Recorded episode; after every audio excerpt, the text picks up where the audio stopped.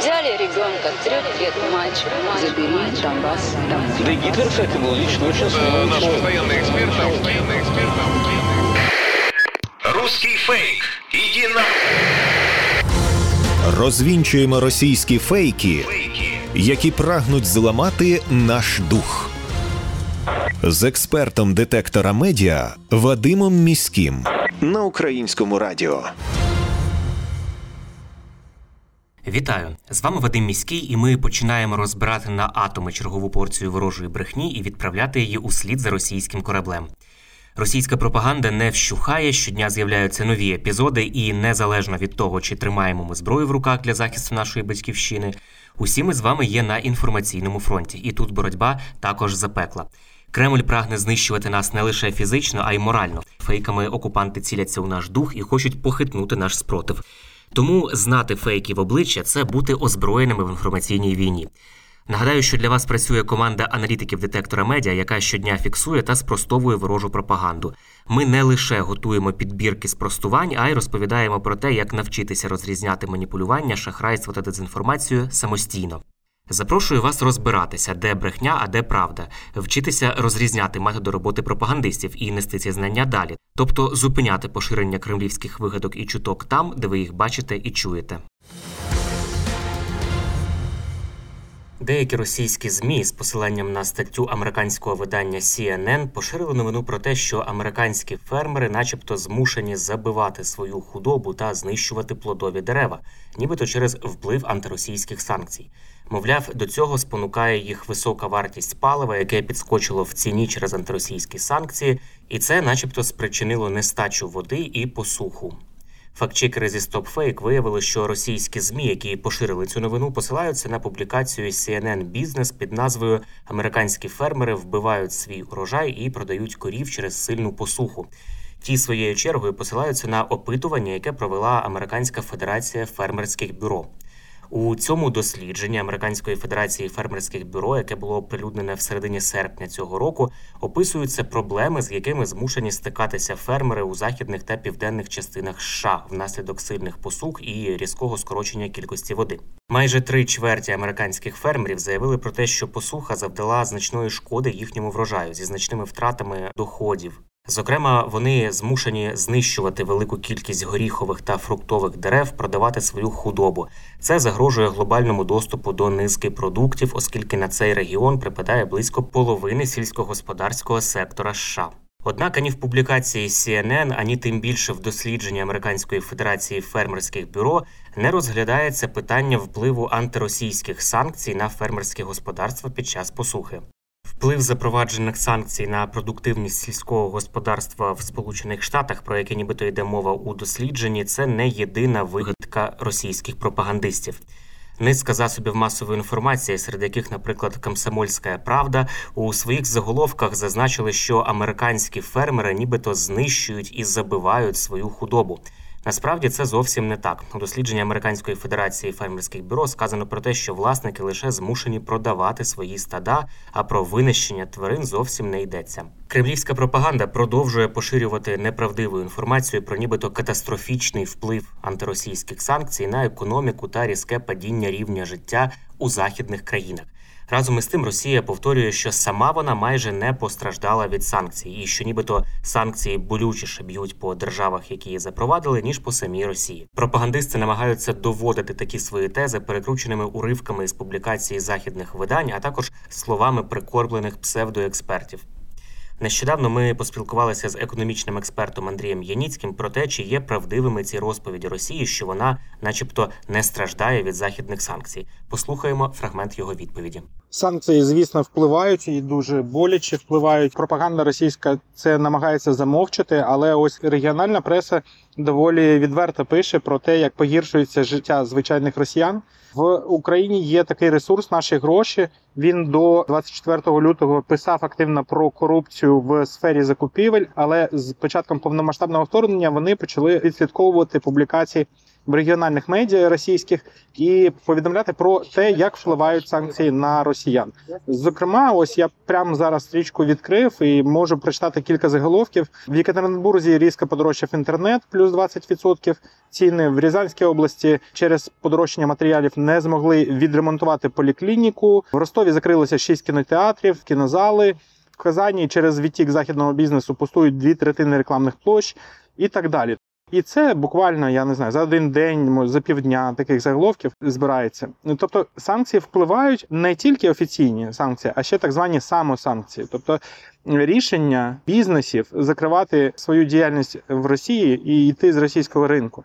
Ми багато сміялися з того, як пішов звідти Макдональдс, як вони намагалися відкрити замість нього щось інше. Потім виявилося, що економіка не спрацьовує, тому що рівень стандарти не відповідають американським. Вони були змушені одразу відкрити продаж пива, бо без пива не спрацьовувала прибутковість, але і це не допомогло. І картоплю фрі справді не вистачило їм звичайної картоплі. Так само по автопрому вдарили санкції. Тепер Росія не може виробляти сучасні автомобілі. Наприклад, вони запустили спеціальну модель Ніва Патріот. Та є така машина без е, подушок безпеки, коробки автомат. Тобто вони самі не можуть виробляти навіть такі речі. Без західних технологій їм не вдається випускати сучасні автомобілі. Про кінотеатри я сказав. Чому вони закриваються? Тому що всі західні виробники фільмів забороняють прокат. Е, і перший час росіяни крутили там брат, брат один, брат два. В кінотеатрах згадували свої старі фільми, а потім в них репертуар закінчився. І єдине, що вони можуть робити, вони. Фактично повертаються до епохи кінозалів, е, відеосалонів, коли вони піратське кіно показують. Це був коментар Андрія Яніцького, економічного оглядача та керівника центру журналістики Київської школи економіки. Черговий старий фейк розкручується кремлівською пропагандою, нібито поляки хочуть відсудити в Україні майно, втрачене під час Другої світової війни, а насправді втрачене внаслідок підписання пакту Ріббентропа Молотова, коли частина території Польщі була окупована радянським союзом. Подібні наративи пропагандисти розкручують на противагу хвилі підтримки і допомоги, яку Польща нині надає Україні та українцям під час повномасштабного вторгнення Російської Федерації. Як звернула увагу фактчекерська ініціатива Стоп Фейк, пропагандистські видання пишуть, що жителі Польщі завалили, начебто, Україну судовими позовами. Поляки починають повертати собі Львів. Пише одне із пропагандистських видань, повторюючи наратив про нібито бажання поділити Україну між західними країнами. Однак насправді про жодну масову вимогу повернення українських квартир полякам не йдеться, кажуть у StopFake. Така новина почала поширюватися на тлі заяви лідера польської партії Право і справедливість Ярослава Качинського про те, що Німеччина має виплатити в Варшаві військові репарації на суму понад 6 трильйонів злотих. У німецькому МЗС розповіли, що це вже давно вирішене питання, і Польща відмовилася від репарації ще в 1953 році.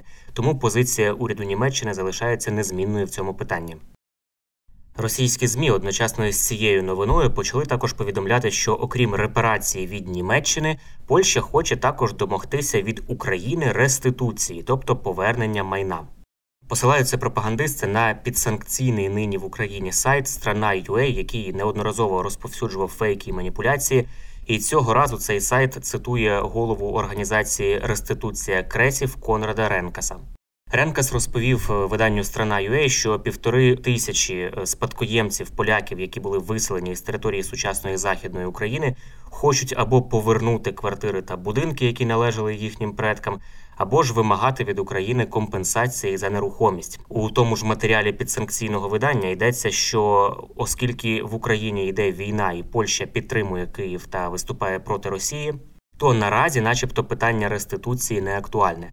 Проте канали кремлівської пропаганди поширили цю новину так, нібито поляки вже вимагають повернути квартири у Львові просто зараз і вже завалили Україну якимись позовами. Насправді, новина про бажання поляків повернути майно, втрачене в Україні, активно поширювалася ще з 2015 року.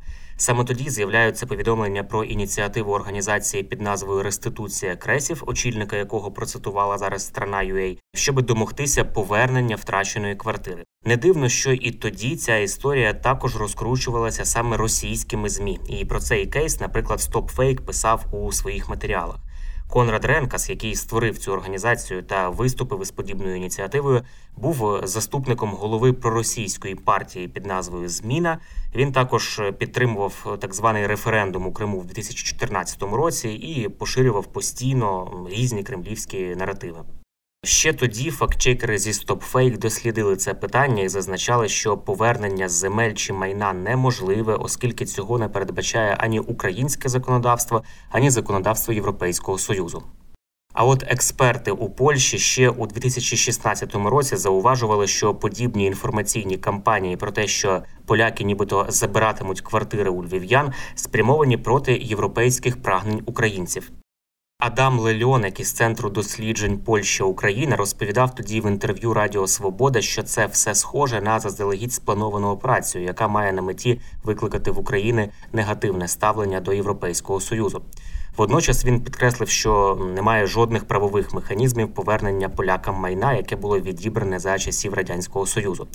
Також Лельоник зазначив, що люди, які стоять за такою ініціативою, вже багато років підозрюються у шпигунстві на користь Росії. Інший експерт, якого цитує StopFake, Петр Косцинський із польського інституту міжнародних справ, зазначив, що коли до Євросоюзу приєднувалися країни Центральної Європи, то певні політичні сили також лякали своїх громадян можливою реституцією.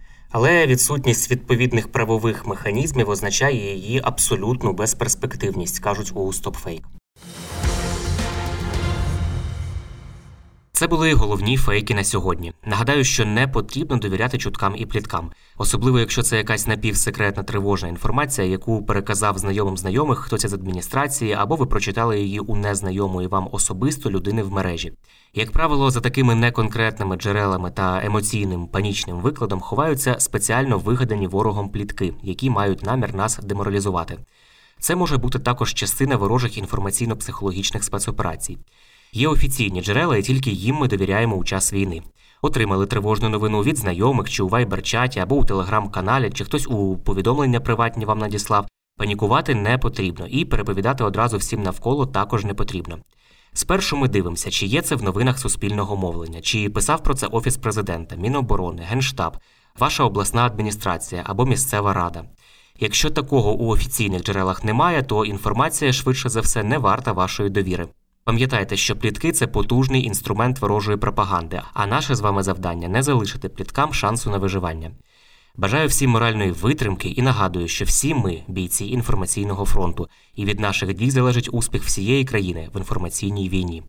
З вами був Вадим Міський. До зустрічі. Русский фейк. Иди на... Розвінчуємо російські фейки, Фейки. які прагнуть зламати наш дух. З експертом детектора медіа Вадимом Міським на українському радіо.